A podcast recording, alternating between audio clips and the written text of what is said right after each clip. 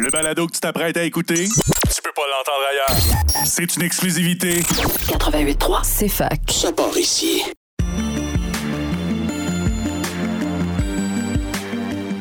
Communiquer au féminin est un balado présenté par la Chaire pour les femmes en sciences et en génie au Québec. À travers les différents épisodes, nous souhaitons vous sensibiliser à la réalité des femmes qui étudient et qui travaillent en sciences et en génie, des domaines à forte prédominance masculine. Pour ce faire, nous recevons en studio différentes personnes invitées afin de mettre en lumière les projets, les apports des femmes issues de ces domaines. Sur ce, bonne écoute.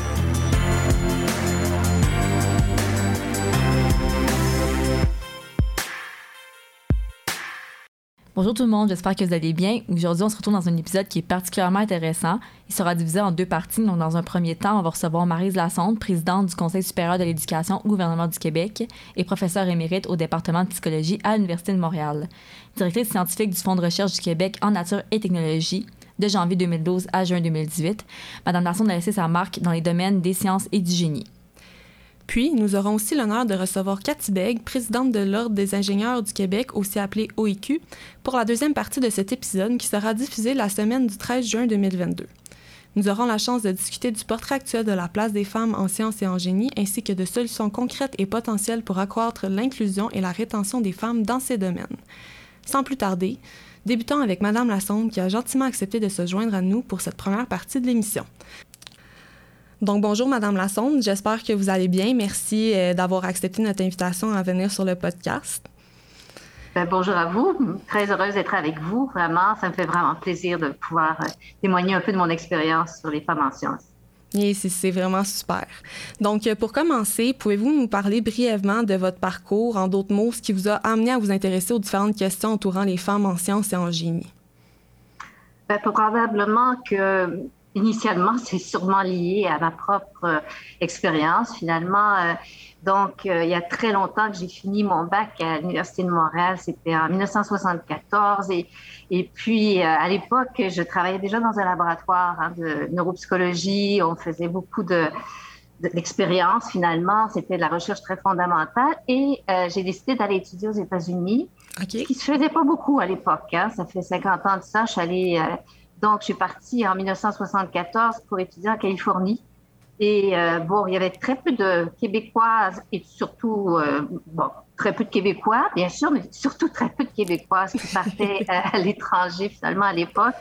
Et alors, c'était une très belle expérience parce que j'ai pu travailler dans un, immense laboratoire euh, où se côtoyaient des gens qui venaient de partout à travers le monde mon directeur de thèse qui m'appréciait beaucoup, un neurochirurgien, euh, appréciait mon travail, mais me disait toujours que ce sont les hommes qui doivent mener dans les laboratoires. Hein. Ça, c'est évident. Donc, euh, euh, ça allait soi.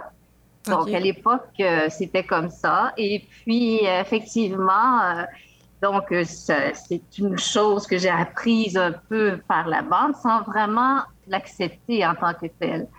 Et lorsque je suis revenue au Québec, euh, j'ai bâti mon propre laboratoire et cette fois-là, bon, j'ai monté mes laboratoires, devenir ma propre euh, patronne, si on veut, de laboratoire. Et puis, j'ai pas eu trop d'obstacles, je dois dire, au niveau de ma carrière. Euh, J'étais d'abord à l'Université du Québec à Trois-Rivières, puis à l'Université de Montréal. Et donc, j'ai eu un très gros laboratoire qui était installé à l'hôpital Sainte-Justine où je travaillais. il y avait dans mon laboratoire des mathématiciennes, des, il y avait aussi évidemment des neurologues. J'avais une ingénieure qui venait d'ailleurs de l'Université de Sherbrooke et qui est restée parmi nous à, l'hôpital Sainte-Justine au laboratoire. Donc, c'était une équipe extrêmement multidisciplinaire qui a fait avancer, je pense, notre domaine de recherche. Donc, pas trop de difficultés moi-même lorsque moi, je dirigeais un laboratoire. Alors, 35 ans comme ça, où j'ai bâti un laboratoire, euh, un laboratoire d'imagerie optique et d'électrophysiologie euh, au centre hospitalier Sainte-Justine. Et donc, on faisait la recherche fondamentale, la recherche appliquée, surtout en épilepsie de l'enfant. Et donc, très, très, très in- interdisciplinaire.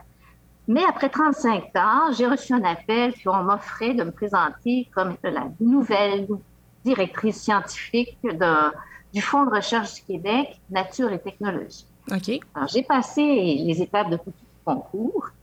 Et évidemment, euh, Donc, je connaissais très bien tout ce qui concernait la, recherche en sciences naturelles et génie. J'avais été toujours moi-même euh, subventionnée par le Conseil de recherche en sciences naturelles et génie, aussi par les instituts de de recherche du Canada.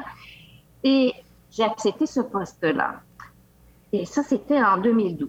Mais tout de suite, quand je suis arrivée, j'ai vu qu'il y avait vraiment un problème assez important. J'ai fait sortir des statistiques et j'ai vu que les filles et les femmes obtenait 25% des subventions dans ce fonds-là.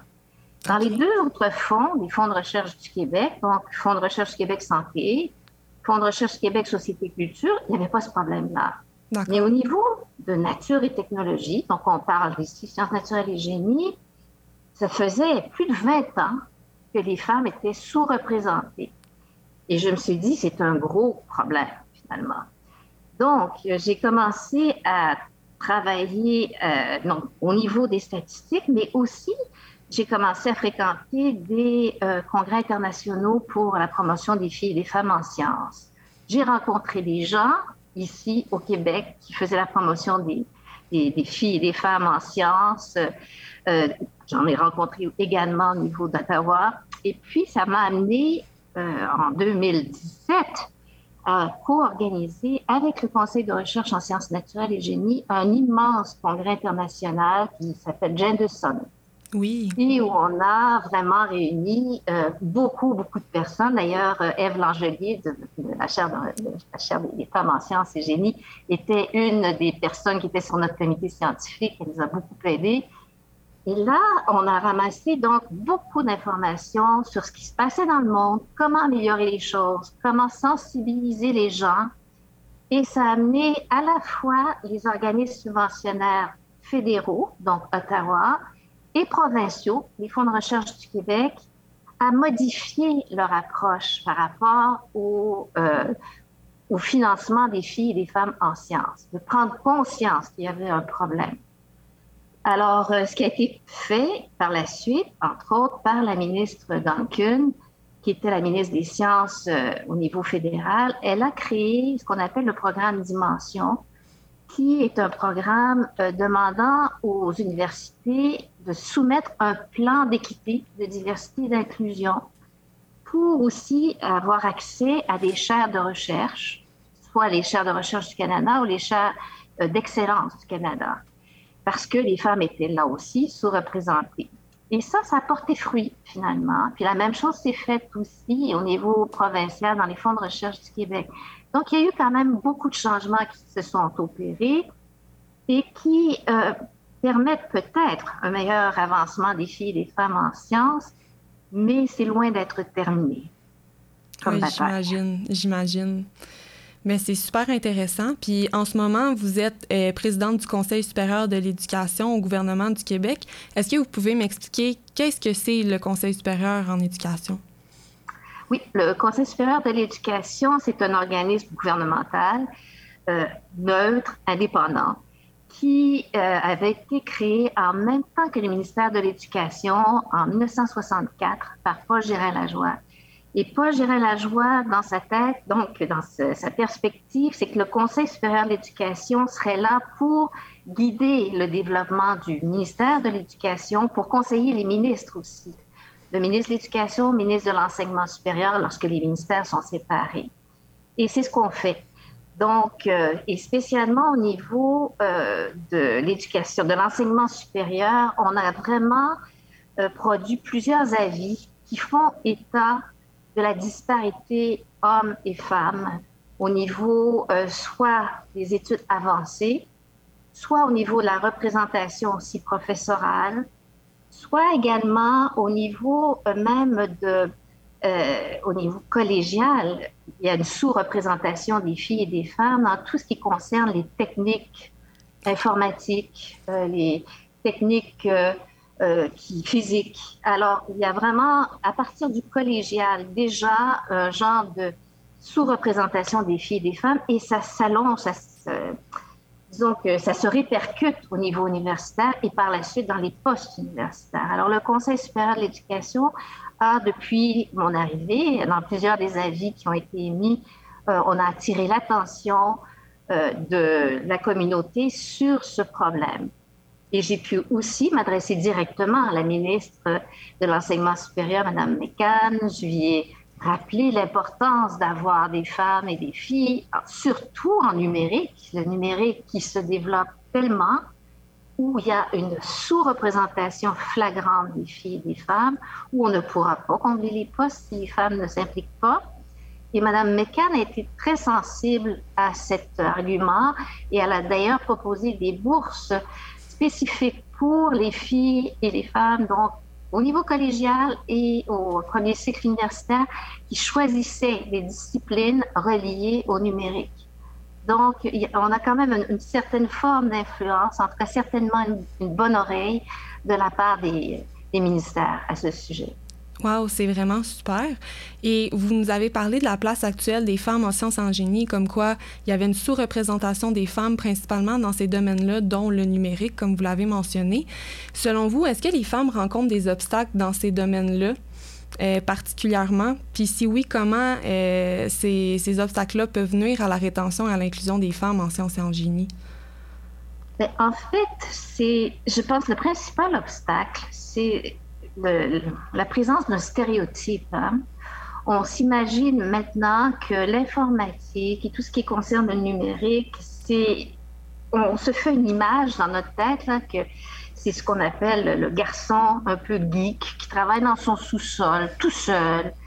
Et donc, c'est pas quelque chose qui peut attirer les filles et les femmes qui, cherchent, par exemple, à socialiser aussi à travers leur, euh, leur travail. Donc, je pense qu'il y a l'aspect du stéréotype, il y a l'aspect de la peur aussi des mathématiques qui est très souvent ancrée euh, dès le primaire chez les, filles. Hein. Donc, euh, si vous faites des enquêtes, et c'est ce qu'il y a de beau avec le Conseil supérieur de l'éducation, c'est qu'on couvre tout le système, hein, de la prématernelle jusqu'à l'université. Alors, on peut voir des embûches à chaque niveau. Et ce qu'on peut voir, c'est qu'au primaire, les filles vont avoir tendance à se sous-évaluer par rapport aux garçons. Elles vont trouver, oui, elles vont trouver les garçons meilleurs en mathématiques, plus intelligents, alors qu'en réalité, elles sont tout aussi bonnes. Donc, c'est vraiment, il y a cette, ce stéréotype et ces attentes qui sont bâties, je crois, dès, dès la jeune enfance. Il faut vraiment essayer de les contrecarrer. Oui, vous avez tout à fait raison. C'est sûr que si ça, ça commence dès l'enfance, ça va se répercuter par la suite au primaire, au secondaire, au cégep et à l'université, évidemment. Euh, selon vous, quels moyens ou actions pourraient améliorer la situation des femmes dans ces domaines-là des sciences et du génie? Bien, tout d'abord, de rappeler que euh, les femmes étaient ont été des pionnières dans le numérique. Hein. Euh, juste, si on connaît l'histoire, on saura que c'est la comtesse Ada Lovelace, euh, qui, est décédée en 1852, qui a été la première à publier un algorithme. Hein. Et vous avez sûrement vu le, film les, figures de l'ombre. C'était des femmes noires qui étaient des mathématiciennes qui travaillaient à la NASA, qui ont ni plus ni moins que fondé l'informatique, si on veut.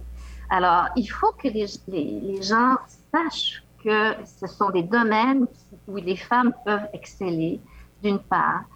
Il faut faire un peu comme la chaire euh, le fait, la chaire des femmes en sciences et en génie, euh, diffuser cette information-là, rencontrer les jeunes filles, les jeunes femmes, pour exposer ce que c'est vraiment aussi, euh, ce qu'on peut faire en génie, ce qu'on peut faire en sciences, quels sont les débouchés, comment ça peut être extraordinaire finalement de, de pouvoir travailler dans ces domaines-là.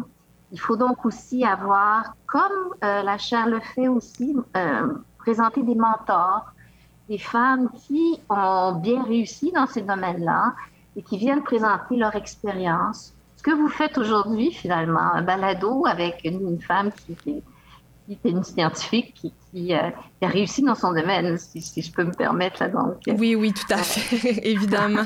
Avec votre parcours, on voit très bien que vous avez réussi dans votre domaine.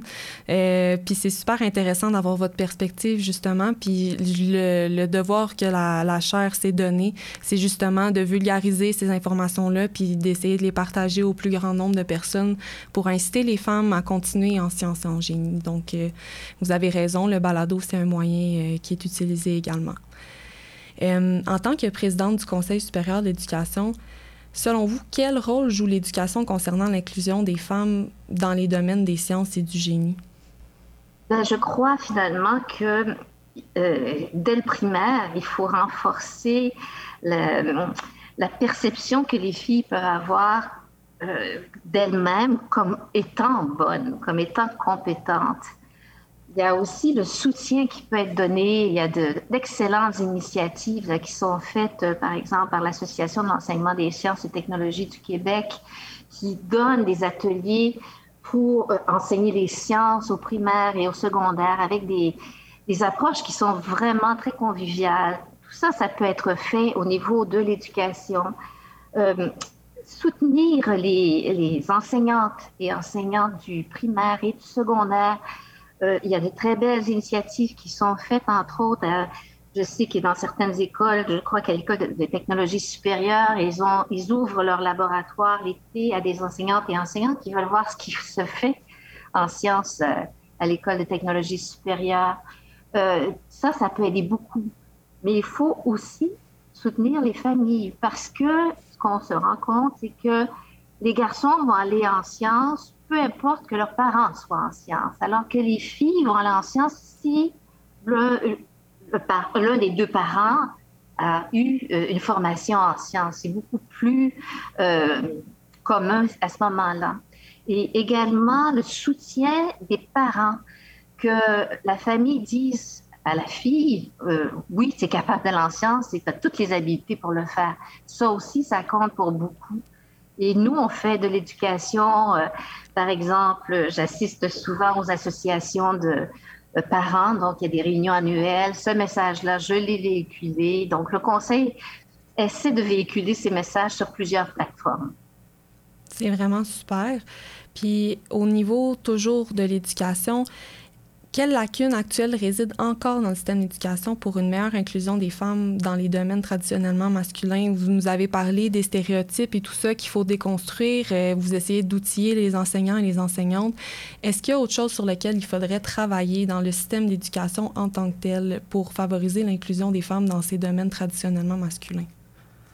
Je me demande si euh, finalement la façon d'enseigner aussi les mathématiques, par exemple, pour les rendre euh, plus accessible tant aux garçons qu'aux filles en, tant que tel. Mais je pense qu'il y a peut-être aussi euh, lieu de regarder l'enseignement des mathématiques pour pouvoir susciter davantage de carrières.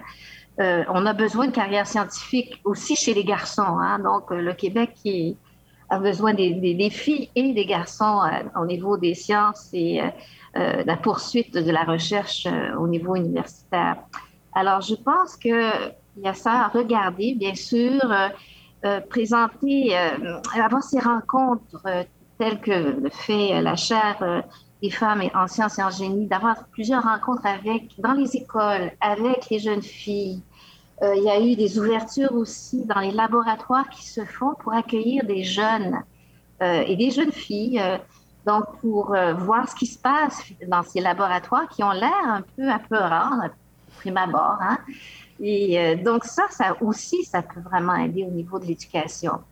Pouvoir euh, également euh, renforcer l'exposition à la recherche au niveau collégial. Vous savez, il faut commencer bon très tôt dans la vie. On pense même dès le secondaire, à moins, mais dès le collégial, sûrement. Donc, d'exposer les étudiantes et étudiants du collégial à, à, des laboratoires, à ce qui se fait pendant l'été. Donc, ça aussi, ça va susciter des carrières et ça va renforcer la confiance en soi. Donc, des choses qui peuvent être faites aisément.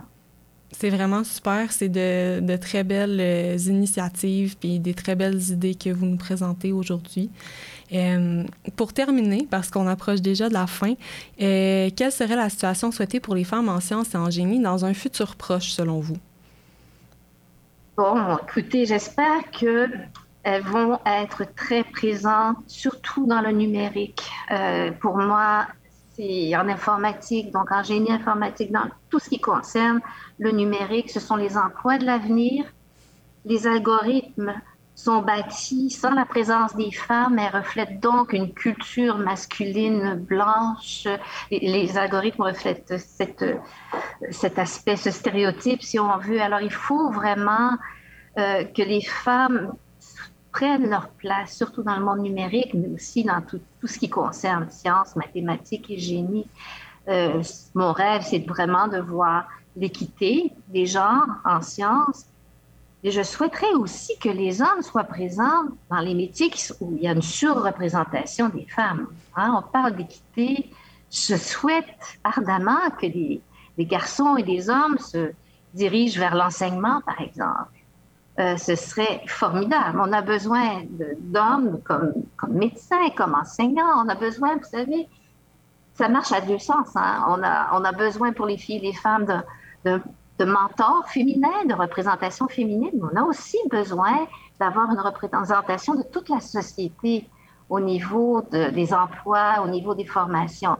Alors, mon rêve, c'est d'avoir euh, vraiment euh, l'équité, mais dans les deux sens et partout. Oui, c'est ce qu'on souhaite évidemment dans un futur proche, mais je pense que le Conseil, le Conseil supérieur de l'éducation et vous, en tant que présidente, vous faites un super travail justement pour essayer d'aller dans cette direction-là. Donc, euh, merci beaucoup, Madame Lasson, d'avoir pris le temps euh, de, de venir discuter avec nous aujourd'hui. C'est vraiment très apprécié.